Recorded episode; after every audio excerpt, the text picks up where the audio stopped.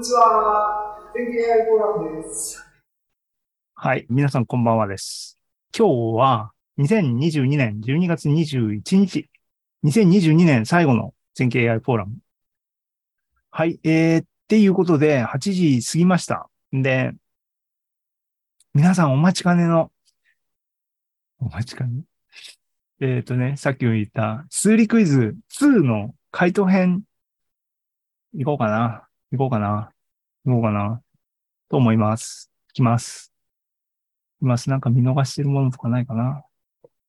見逃してるものとかないですかね。大丈夫かな。大丈夫かな。はい。はい、はい、はい。じゃあ行きます。えー、っとね。数理クイズ、そのに、タッパーの公式から始まった数理クイズのその次です。えー、っていうことで、えー、っとね、問題いち、そのにの問題いち、エンコーダーを実装してください。つまり、タッパーの公式っていうのはあの数式が与えられてましたが、あれに数字、整数 K っていうものを与えると画像が出てくるんですね。じゃあ、画像を準備して、K を求める。それをエンコーダーと呼びましょうと。仕組みとしてね。K を求める、画像から K を求めるプログラムを書いてくださいっていうのが問題いち。問題に、えっと、オリジナルのタッパーの公式っていうのは、あの数式がね、現れるタッパーの公式っていうのは、縦がじゅうななピクセル、横がひゃくろくピクセルっていう画像でした。タッパーの公式を一般化して、にのサイズの画像に対して、えっと、エンコードするエンコーダーを実装してください。このふたつの問題が、えっと、先月の、えー、問題でした。はい。ということで、それの回答編を今からやります。パートにのね。これが今日のメインイベントですが、えっと、この問題に直接答えるっていうのは、あの、しません。しませんっていうのは、実際に皆さんやってみれば、わざわざね、回答、こういう風なエンコーダーはこうですよ。こうですよって。言われても、あの、別に嬉しくないし、ね。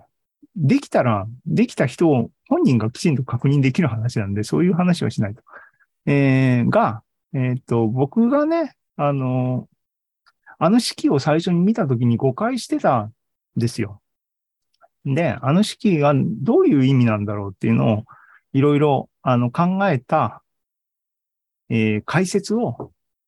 回答に変えて、今からお話ししようかなと思います。えっと、誤解してたっていうのはね、あのー、一番最初の出題の、あのー、発表、じゅうがつか、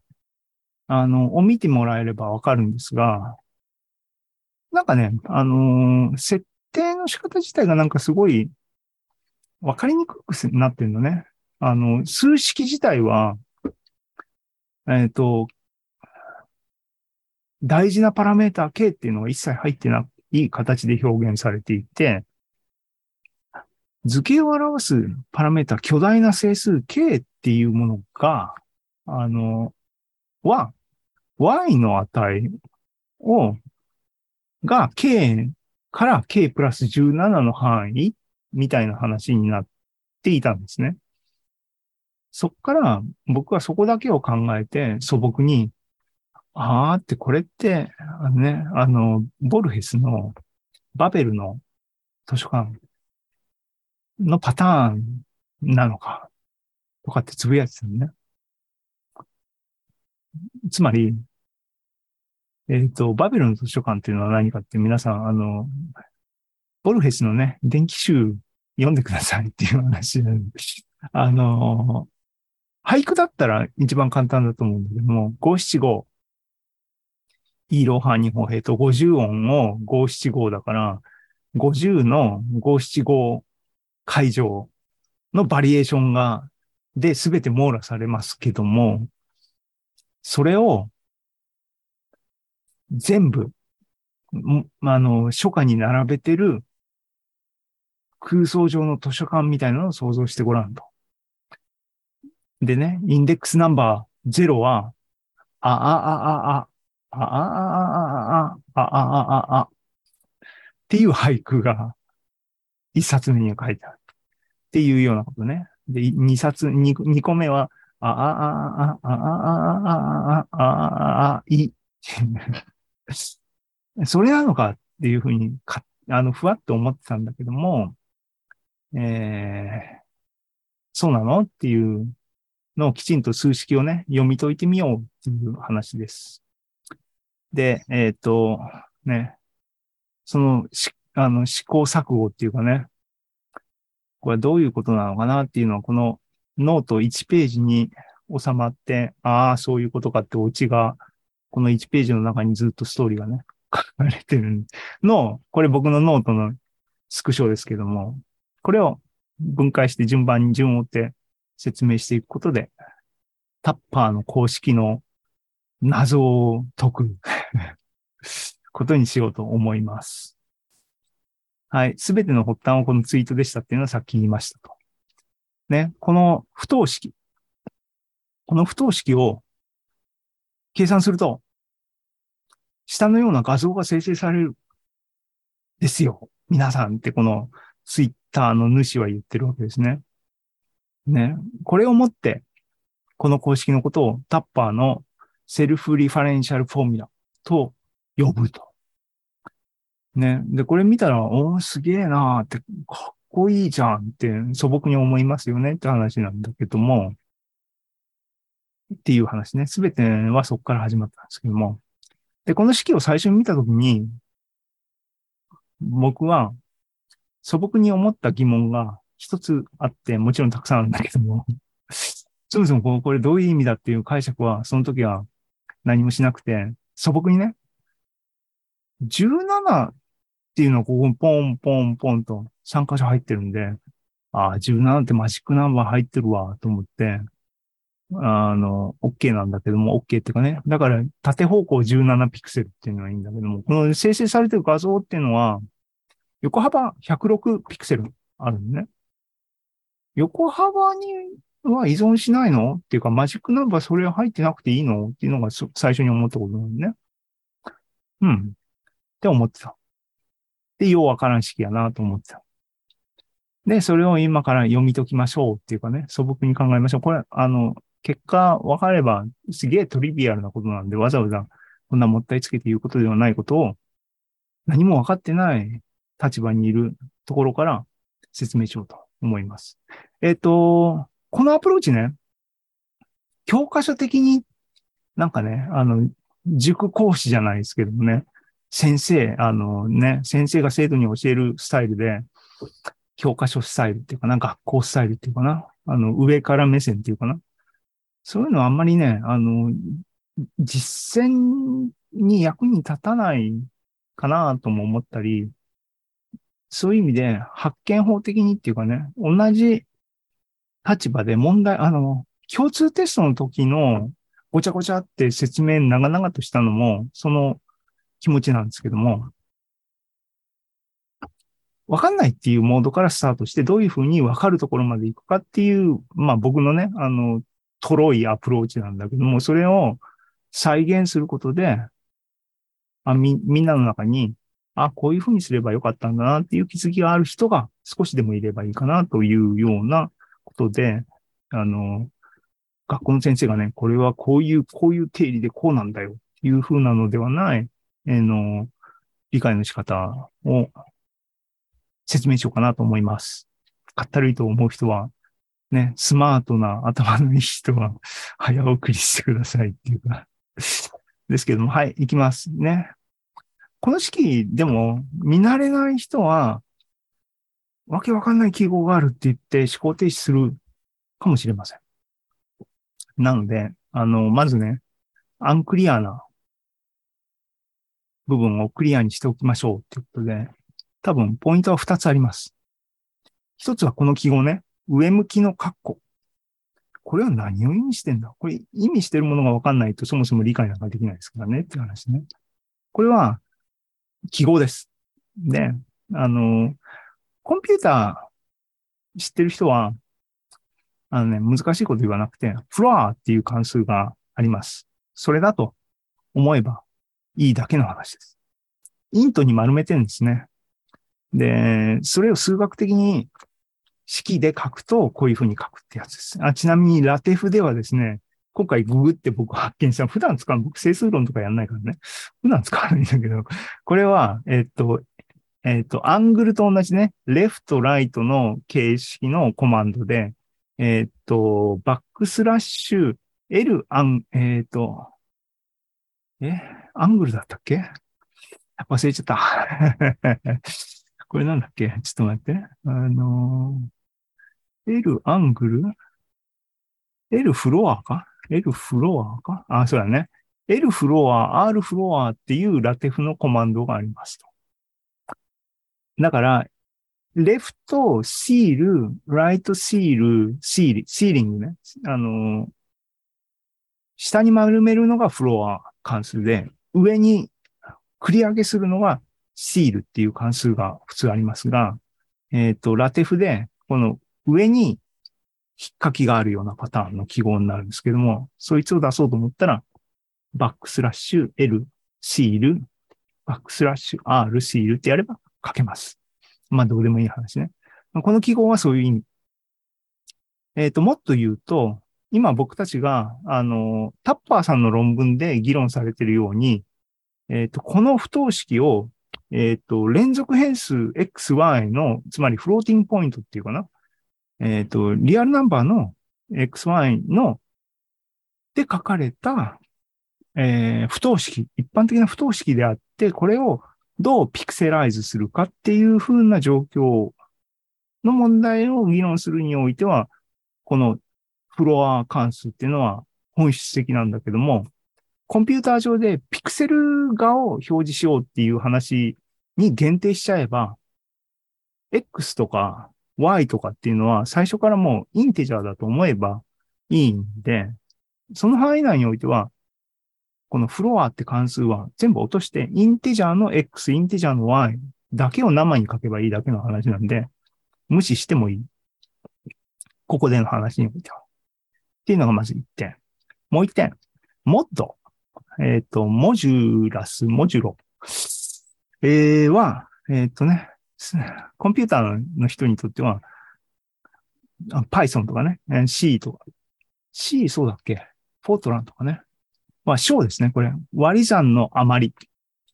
は、パーセントで書きますが、それのことだよと。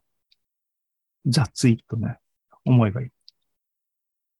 だから、この mod っていう関数の形に書いてあるけども、y の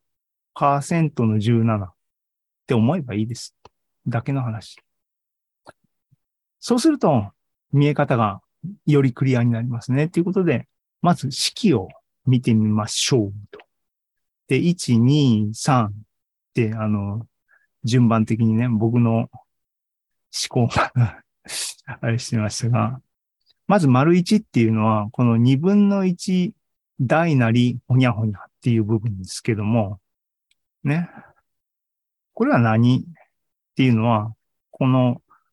フロア関数の中、だから F っていうものを整数化する、したときに、そいつが れいてんご、にぶんのいちよりも大きいかちっちゃいかっていうもので、えっと、ブーリアンにすると、true false の日化にしましょうっていうだけの話ですねと。だからにぶんのいちファクターっていうのは、あくまでスレッシュホールドを れいてんご にしましょうと。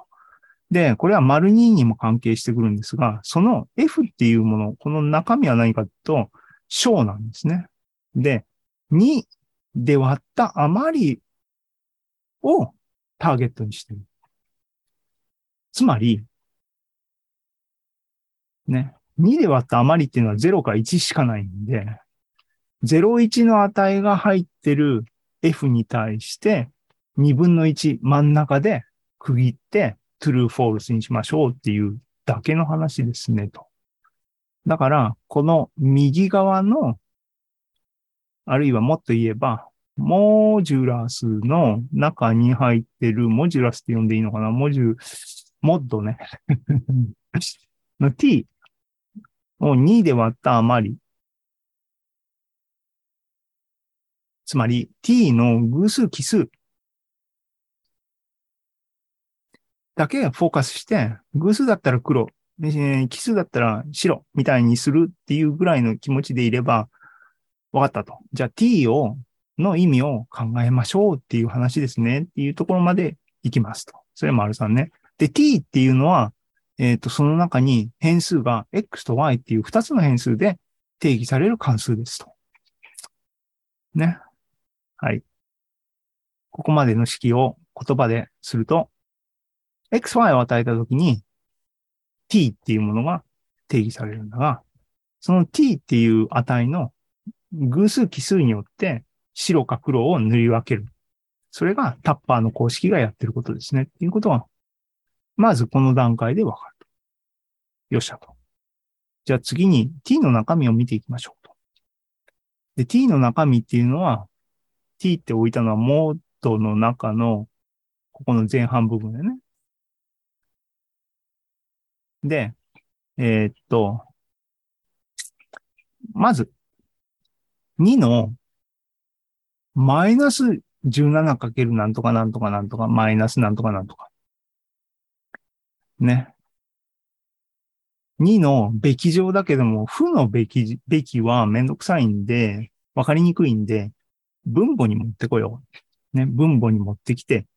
だから、じゅうなな× プラスも何々っていう風になります。割り算してね、分母。で、こうしておいて、丸よん。ここのにのなんとか乗っていう部分に、次はフォーカスしようと。そいつをまず、え、Z と置きましょうと。ね。単に置いてるだけね。これは、さっきから言ってるように、X と Y を、もう最初からインテジャーだと思えば、このフロア関数は関係ないんで、じゅうなな× X プラス、えっと、モッド、ほにゃほにゃ。っていう形になってる。うーんってここでね。コンピューターのプログラマーの視点で考えると、Z イコールじゅうなな、エックス×じゅうなな プラス Y、ワイワイ、ここにね、モッドのここの一式のことを ワイワイ と仮に置きましょうと。ちなみにこの ワイワイ は Y のじゅうななで割った時の余りですよと。それをこの式の意味するものがね。この式を素直に見ると、プログラマーさんがね、ピンときますよね、と。つまり、このパターンってよくある形で、二次元配列とかを、一次元配列で、あの、マッピングしようっていうかね、アドレッシングしようと思うと、だいたいこういう風になるんですね。えー、っと、じゅうななエックス っていうものは、じゅうななばいの倍数でスキャンされて、yy は今言ってるようにじゅうななで割った余りだから、yy っていうのはゼロ、いち、に、さん、よんって言ってじゅうろくまで行ったらゼロに戻るっていうものですね。なので、これっていうのは、ここの僕のノートの左側に書いてある、ゼロ、いち、に、さん、よん、じゅうろく、じゅうなな、じゅうはち、じゅうきゅうっていうふうにこういうふうに二次元インデックスを操作してる、スキャンしてるような Z っていうものを考える式そのものになってると。言い換えると、Z ありきの世界で物事を考えたときには、X 座標はじゅうななで、Z をじゅうななで割った時の整数値。これもう Python 記号になってますが、整数値ね。うん、を X。で、Z をじゅうななで割った余りが ワイワイ ですね、と。ね。うん。そこまで分かったと。なるほどと。じゃあ、この分母っていうのは、にのこにゃこにゃって書いてあるけども、にの Z 乗だと思えばいいんだと。その Z は、えー、こういう形で X と ワイワイ の二次元座標で表現される世界なんだなと思えばよろしいと。わかったと。じゃあ、にの Z 乗で Z はゼロ、いち、に、さんってずっとインクリメントされてるもんだけども、こいつは何？まあ当たり前だけども、Z がね、ゼロから増えていくに従って、にの Z 乗はゼロ、に、よん、パー、ペンペンペンってなります。はち、じゅうろく、さんじゅうに、ろくじゅうよん、ひゃくにじゅうはち、にじゅうご、ロー。ね、コンピューターギークはよく知ってるやつね。で、これ何かって、二進数表示になると、ゼロ、いち、じゃあゼロ、いち、ゼロ、いち、ゼロ、いち、ゼロ、いち、ゼロ、ゼロ、これノート間違ってますけどもね。そういうことやと。二進数表示でにの解消っていうのはね。どうしたと。ここまで分かったと。これ第一段階、ね。じゃあ t の式に戻りましょうと。今扱ってるのは、t は y をじゅうななで割ったものをにの z 乗で割ったものですねっていう話ね。で、OK？ だから、この y をじゅうななで割ったもののインテジャーね、フロア関数にかましたものを整数なんだけど、p と、これを一つの変数に置きましょう。めんどくさいので。そうすると t っていうのは p をにの z 乗で割ったものですねっていうことになる。で、ちょっと待ってと。にの Z 乗で割るっていう操作をインテジャーに対してね、考えるとそれは何になってるっていうふうに考えると、あの、コンピューターに詳しい人はもうこの時点で、あ、ビット演算でシフトしてるだけやなっていうのはわかる。えー、そう言わなくてももっと素朴に考えても、えっと、Z をね、ゼロ、いち、に、さんって振ってくるとどういうことになってるかっていうと、Z がゼロの時は P そのもので、いちの時は P をにで割って、にの時は P をよんで割って、はち、じゅうろく、ベペペってなるわけね。で、えー、っと、その T を最終的に、最終的に、えー、最終的に、えー、それのにのモジュロを、フロア関数でイントにしてるから、ね。イントにしてるから、結局丸めてるわけね。にで割って偶起を考える。よんで割って偶起を考えるっていうと、P を二進数表示にしたときに、下のビットを落としてるっていうことを、つまりは、ビットシフト、右にシフトしてるんだよねっていうことなんですよ。ね。コンピューターに詳しい人にわかるような説明になってるね。コンピューターに詳しくなくて、数学にも詳しくない人に説明するのは難しいな。そう。でもここまでで分かったことは何かっていうと、えー、っと、t っていうのは、あるインテジャー p に対して、z を順番に増やしていくことは何をしているかっていうと、えっと、二進数表示でいちビットごとこう Z を増やすことによって右に順番にずらしてると。で、その T をにで割った小が今ターゲットとして欲しいものでありますねっていうことは何を意味してるかっていうと、一番最下位のビットだけ取り出して、それがいちかゼロかを判定してるだけだから、ビットシフトして一番下のビットを取り出すっていうことは逆に言えばビットシフトしない P っていうものの二進数表示を並べといて Z が一番右から順番にそのビットがゼロかいちかを取り出してるっていう操作そのものなんですよ。なんですねと。つまり Z を増やしていくことでP の二次元、あのビット表示ね、二進数表示のゼロ、いち、各桁のゼロ、いちを取り出してるだけやんと。あの式はっていうことに気がつく。えっと、この下の青いので書いたのは、なんかごちゃごちゃ書いてますが、ポイントはね、えっと、タッパーの公式は y っていうパラメーターで式が書かれてるが、僕が導入した P っていうものの方が本質的でっていうのは P のビット表現が出てくるものだから、P で物事書いた方が見通しがいいねっていう話。あともっと言えば、エックスワイ 座標みたいなのを考えたときには、Y そのものじゃなくて、ワイワイ。えー、ね、じゅうななの小を考えた方がわかりやすいよと。これは、あの、数式の上では、今言ったことをね、数式代入して計算すればわかる通りで、P は ワイワイ なんですけども、こう言うと、物事をわけわかんなくなります。わけわかんなくなる理由が、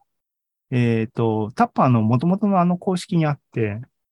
わけわかんなくなる理由の一つは、一つはっていうか本質的な混乱を引き起こすポイントは、これ下に書いたっけ？ K っていうパラメーターがタッパーの公式には入ってないよね。で、K と P っていうのが対応するものなので、ワイワイ と結びつけて表現するっていうのは、見通しが悪くなるんで、ここはスキップしてください。結論、結論、結論。つまりタッパーの公式、あの式が、この式、えー、どの式だどの式だ最初の式。この不等式。これは何を意味してるかっていうと、何を意味してるかっていうと、P を二進数表示して、各ビットの、をじゅうなな個置きに縦に並べていったやつを、ペペペペペってさらにひゃくろっ個並べたものが、あの絵になりますよっていう、そういう式ですと。